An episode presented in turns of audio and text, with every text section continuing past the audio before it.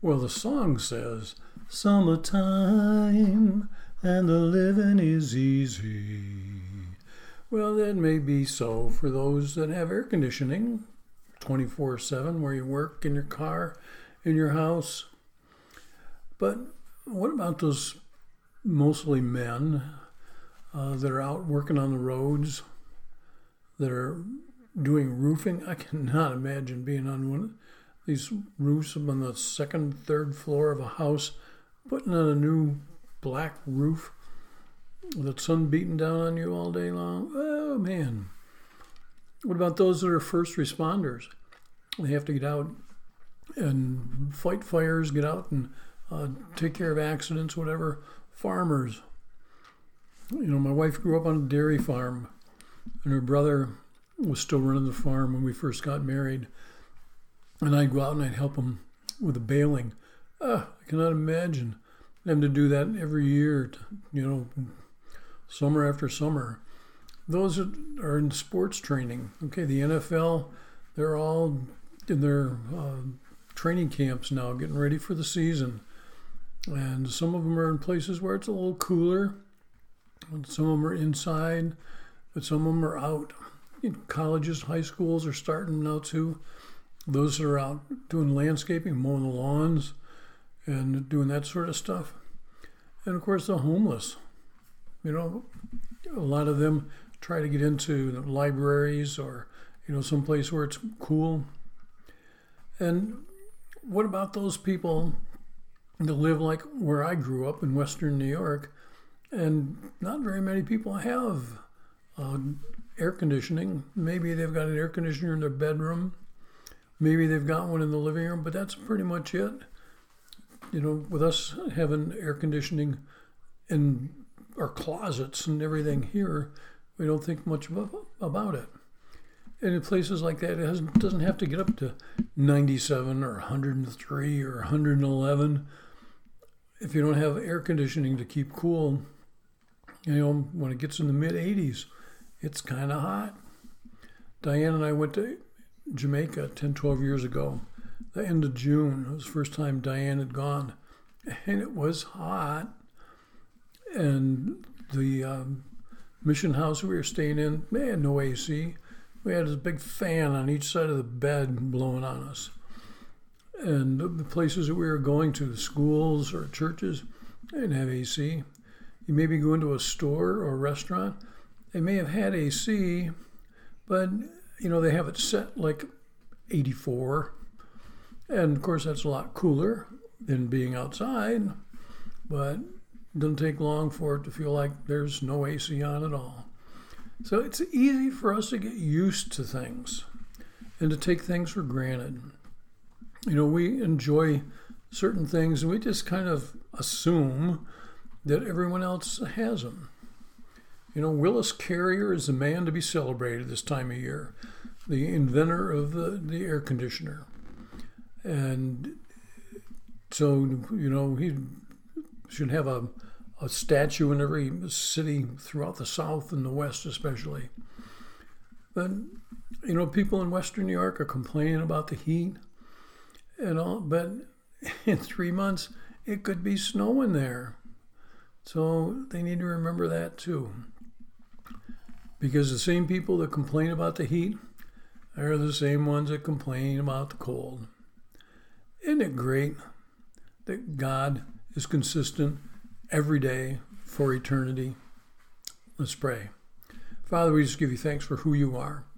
And Lord, we thank you for uh, the blessings that we have. Father, we thank you for uh, our homes and uh, just the, the things that we possess that you've blessed us with. Father, we thank you for uh, just meeting all of our needs. And so, Lord, as we look at this message, Father, help us to get out of it what you want us to get. Okay, let us get your message, not my message, but yours. So, Father, open our ears, our hearts, our minds, and let the Holy Spirit speak to us. In Jesus' name, amen. So, if you're a follower of some kind of As Is Ministries in the podcast, you know what's coming this month because if you've looked at your calendar, there's five Tuesdays. So one will be set aside. I usually talk about giving or tithing or money or spending or whatever. This time's going to be a little bit different because I'm going to talk about stewardship, but not about any of those topics. Instead, I'm going to be looking at being good stewards of ourselves. Ourselves? Yeah, we are given time, talent, and treasures. And I want to look at what we are called to be doing for the Lord.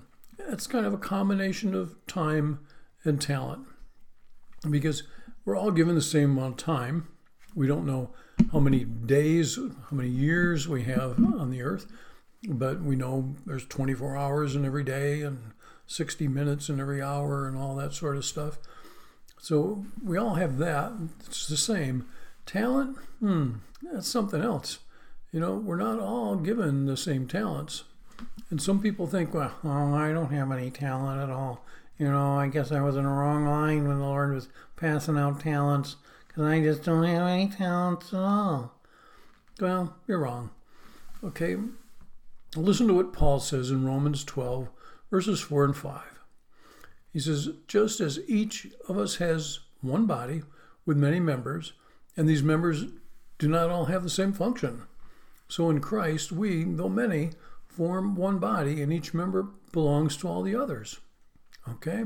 So God does not expect each of us to be capable of you know just all doing the same things. Okay, I'm going to give you um, Romans 12, 6 through 8, and this is from the message. And I, I really like this because I think this, to me, gives me a great understanding of these verses. Okay, because it says, if you preach, just preach God's message, nothing else.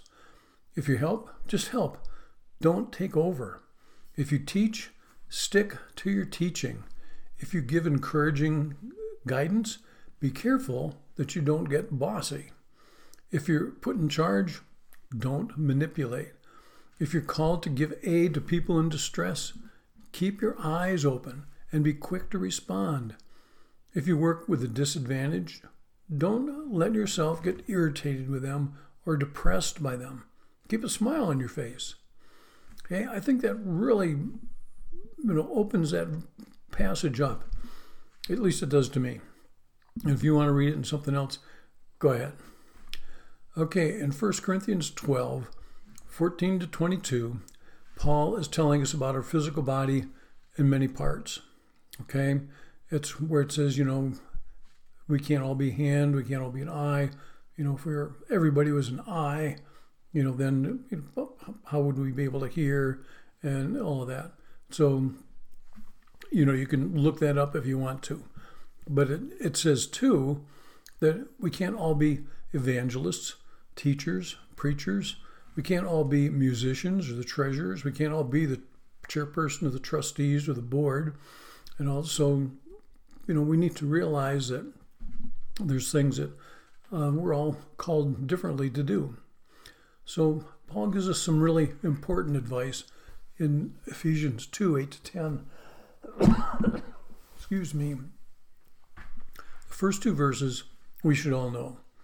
For it is by grace you have been saved through faith, and this is not of yourselves, it is a gift of God, not by works, so that no one can boast. Okay, now here's verse 10. This is one that I really want you to hear. It says, For we are God's handiwork, created in Christ Jesus to do good works, which God prepared in advance for us to do. Okay, again, let me go to the message on that. He says, He creates each of us by Jesus Christ to join Him in the work that He does. The good work He's gotten ready for us to do, work we had better be doing. Okay, so God has planned, you know, for each one of us to be serving Him in some capacity. Okay, some to be evangelists, teachers, preachers, you know, whatever it might be. You know, that's God's plan. You know, before you were born, because it says that it was planned in advance for us to do. It's not, you know, John Doe comes to the Lord today and God says, Oh, I better figure out what I want John to be doing. You know, because I don't want John to be doing something that he shouldn't be doing. So I better get on this right away. Nah, that's not the way it works. You know, before John was even born, God had figured out what John was going to be doing. So listen to Jesus' words in Matthew 20, 25 to 28.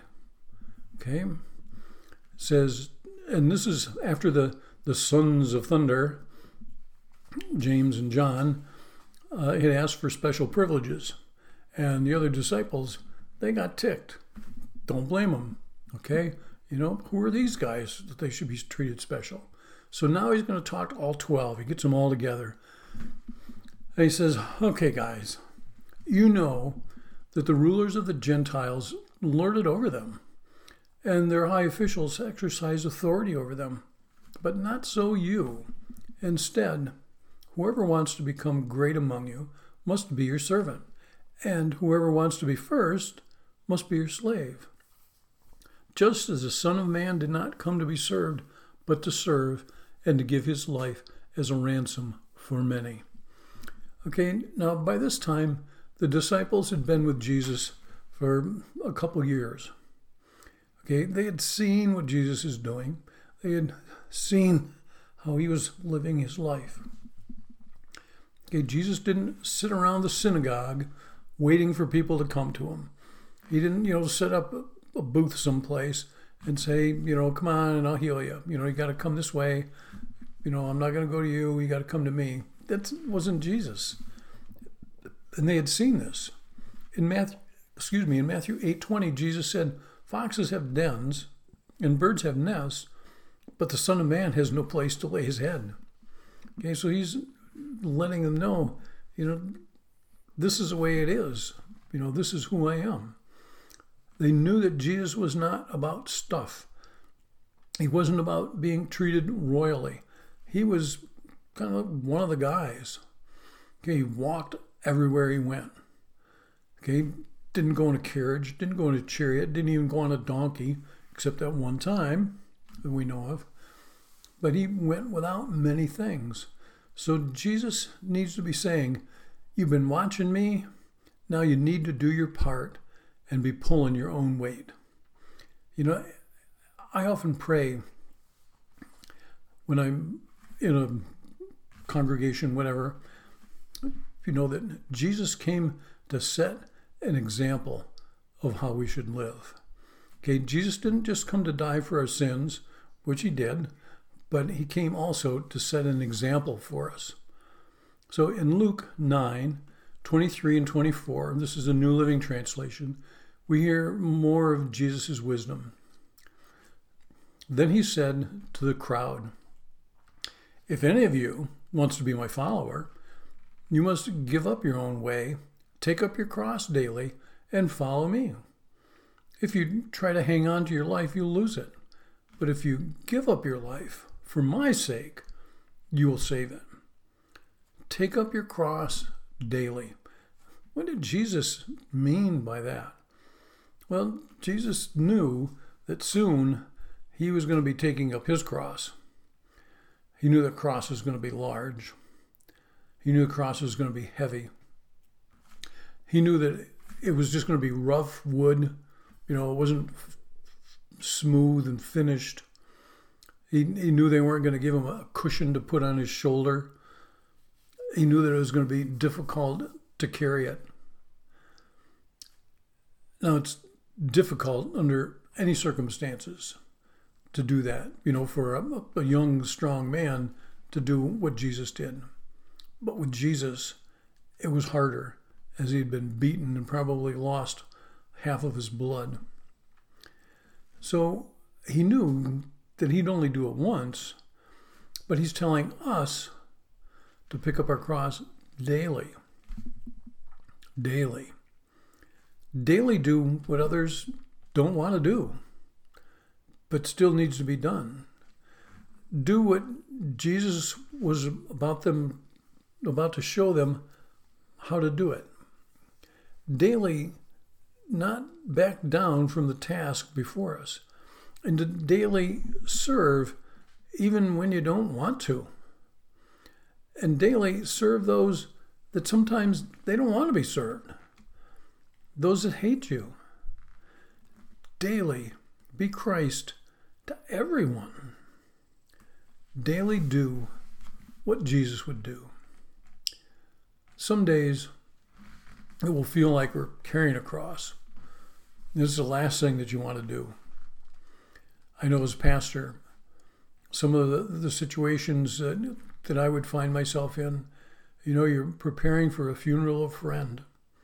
Not something you wanted to do. Even though you knew where that friend was and how he or she had lived their life.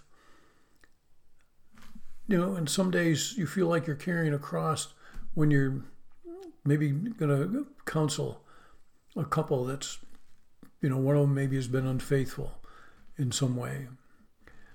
Or maybe daily working with a homeless, and sometimes they really don't want your help. You know, a lot of times, you know, we don't think about that, but sometimes there's people that they just don't want your help. Other days can be a lot better.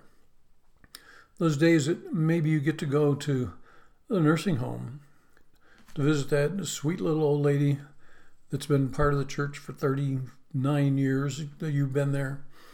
And now she's got to go to the nursing home. And, you know, she just loves to see you and have tea with you and all. And, you know, those are the good days. And there's other days that, you know, you get to provide a ride for somebody, take them to the hospital or to a doctor's appointment or whatever it might be. There's the good days when maybe you get to serve in a soup kitchen and you feel like you're really making a difference. Or maybe there's those days when you get to, to work with a the new mom. You know, she doesn't have a husband. Her parents, you know, don't want anything to do with her. And here she is with this baby and she's just really relying on you. Those are days that are the good days that you pick up your cross. Granted, some of those situations have their own downside too. You know, to go to a nursing home, sometimes people aren't really pleasant. I remember going one time and visiting this one man that he had lived up behind us and he had to go to the nursing home. And I sat there and was talking to him and I says, Well, is there anything I can bring in for you? And he says, Yeah, you can bring me a gun so I can shoot that guy that sleeps in the other bed. Uh, oh, okay. You know, so you try and get yourself out of that one. It, it always depends on who you're working with. Well, in John 15, I think Jesus gives us the plan of how things are to be. Okay, verses 1 through 5. Uh, I believe this is a New Living Translation. And Jesus says, I am the true vine and my Father is the gardener. He cuts off every branch of mine that doesn't produce fruit, and he prunes the branches that do bear fruit so they produce even more. You have already been pruned and purified by the message I have given you. Remain in me, and I will remain in you. For a branch cannot produce fruit if it's severed from the vine, and you cannot be fruitful unless you remain in me. Yes, I am the vine you are the branches. Those who remain in me, and I in them, will produce much fruit. For apart from me, you can do nothing. Now, I grew up in Concord grape country and worked in the grapes different times. Okay, the grapes needed to be trimmed over the winter when they were dormant. Okay, anytime after there was a good hard frost, you could start trimming the grapes and you trimmed off what was last year's fruit producing vines, and you also trimmed off any suckers that were growing up the sides of the vine and were taking nourishment from the vine. So, putting this into context John 15, uh, is you, you trim off all the old people in your church because they're done producing. Not really, I'm just kidding. Okay, you don't want to do that because they're the ones that are going to mentor the new believers and teach us all so much. Okay, besides, I, I guess at my time of life, I may be one of them that would get trimmed off. But what does get trimmed off is the suckers. The body of Christ, sometimes we see who's really working for the Lord and who's not. Those get trimmed to produce more fruit. Those are the ones that are anxious to serve, the ones that are looking for opportunities to be used, spending time in the Word, making themselves available, you know, just being there, you know, using the talents that they know that they have. Okay, these are the ones that are going to bring others to Christ. These are the ones that are going to go places that other peoples don't want to go. They're the ones that are going to boldly share the gospel of Jesus. They're the ones that will anxious, anxiously pick up that cross daily and do what they've been called to do. In verse 5, Jesus emphasizes the connection to himself. Those who remain in me and I in them will produce fruit. The connection has to be there.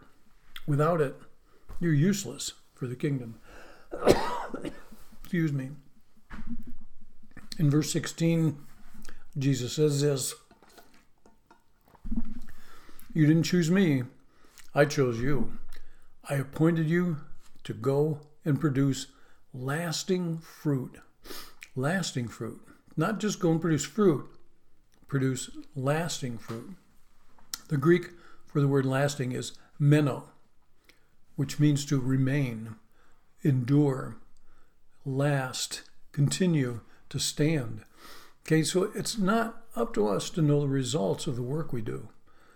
Some of it lasts, some of it doesn't. We're just called to do it. I want to go back to what Paul said in Ephesians 2:10. God prepared in advance works for us to do.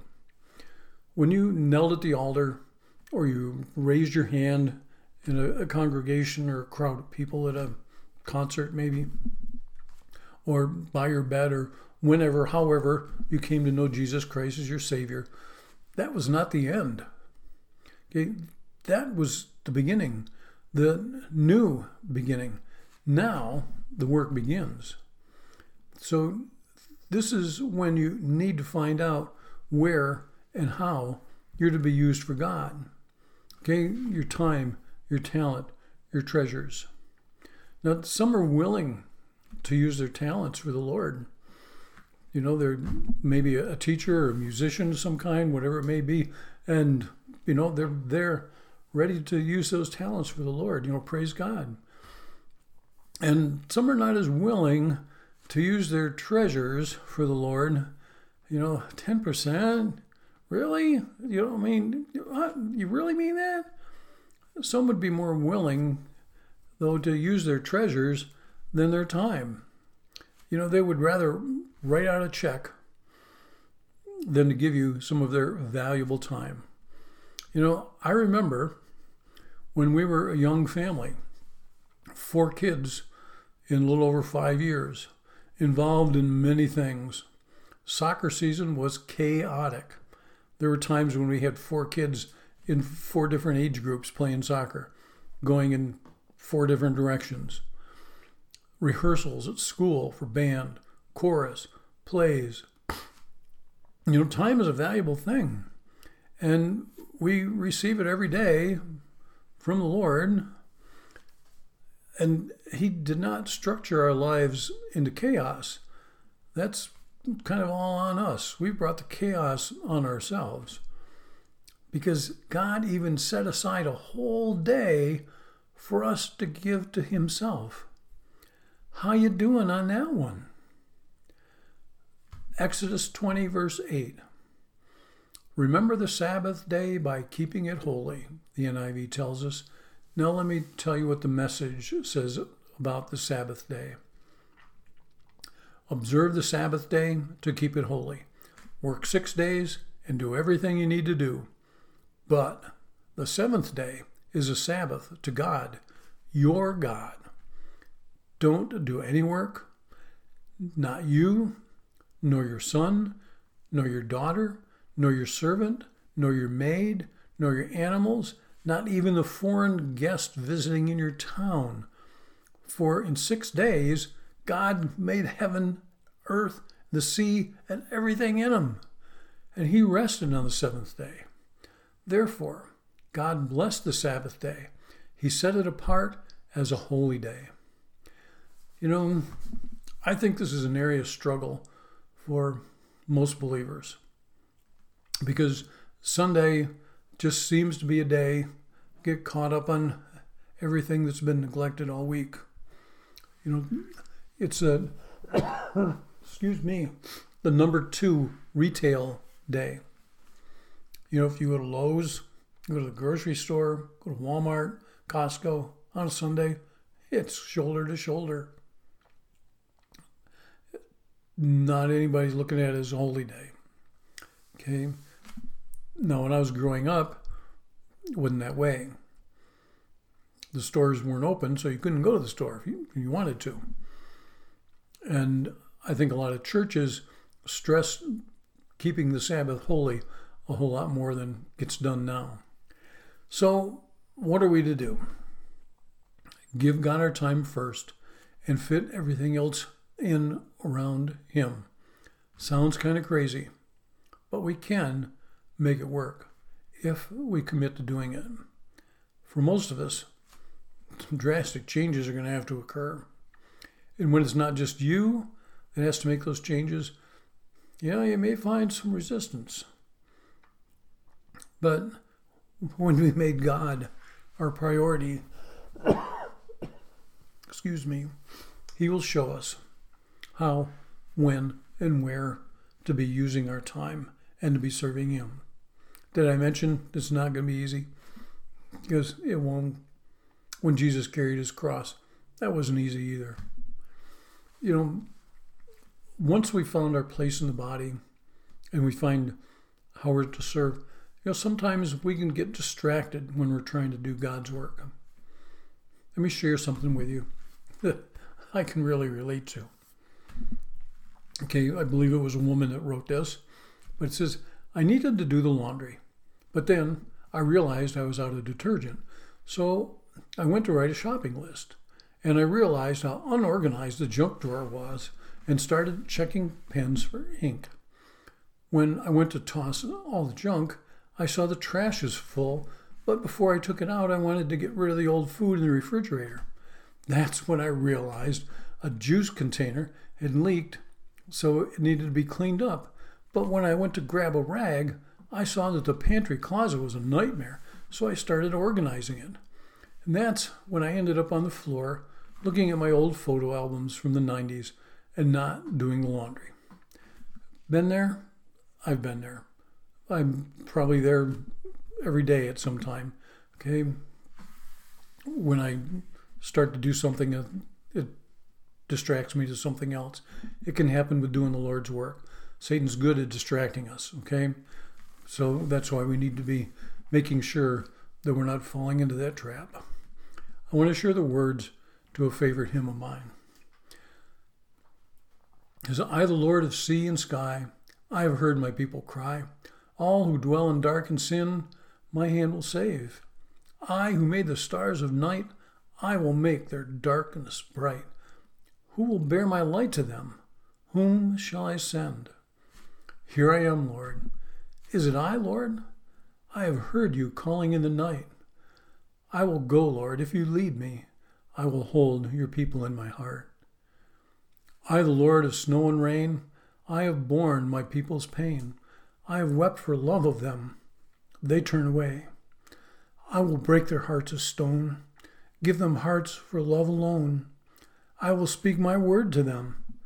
Whom shall I send? Here I am, Lord. Is it I, Lord? I have heard you calling in the night. I will go, Lord, if you lead me. I will hold your people in my heart. I, the Lord of wind and rain, I will tend the poor and lame. I will set a feast for them. My hand will save. Finest bread I will provide, till their hearts be satisfied. I will give my life to them. Whom shall I send? Here I am, Lord.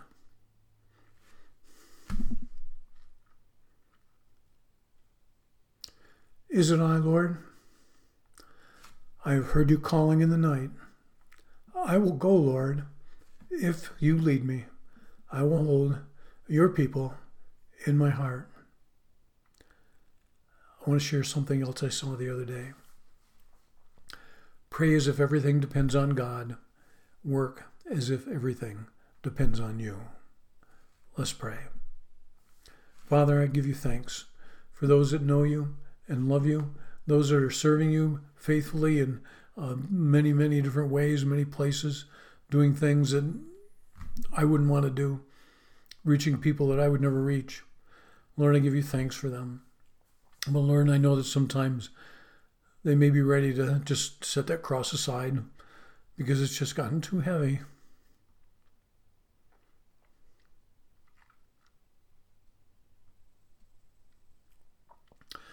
Lord, let them remember that Jesus said, Put my yoke upon you, for my burden is light. He didn't expect us to take that cross by ourselves. So, Lord, help us to remember that. Lord, I lift up anyone that may be listening that, that doesn't know you, that has maybe heard about you, has maybe read about you, has maybe gone to church just one time in their life, or maybe they've gone to church for years. But Lord, they've never made a commitment to you. Lord, let now, let today be the time that they do that. Father, let them pray a prayer like this Dear Heavenly Father, I know I'm a sinner and I need a Savior.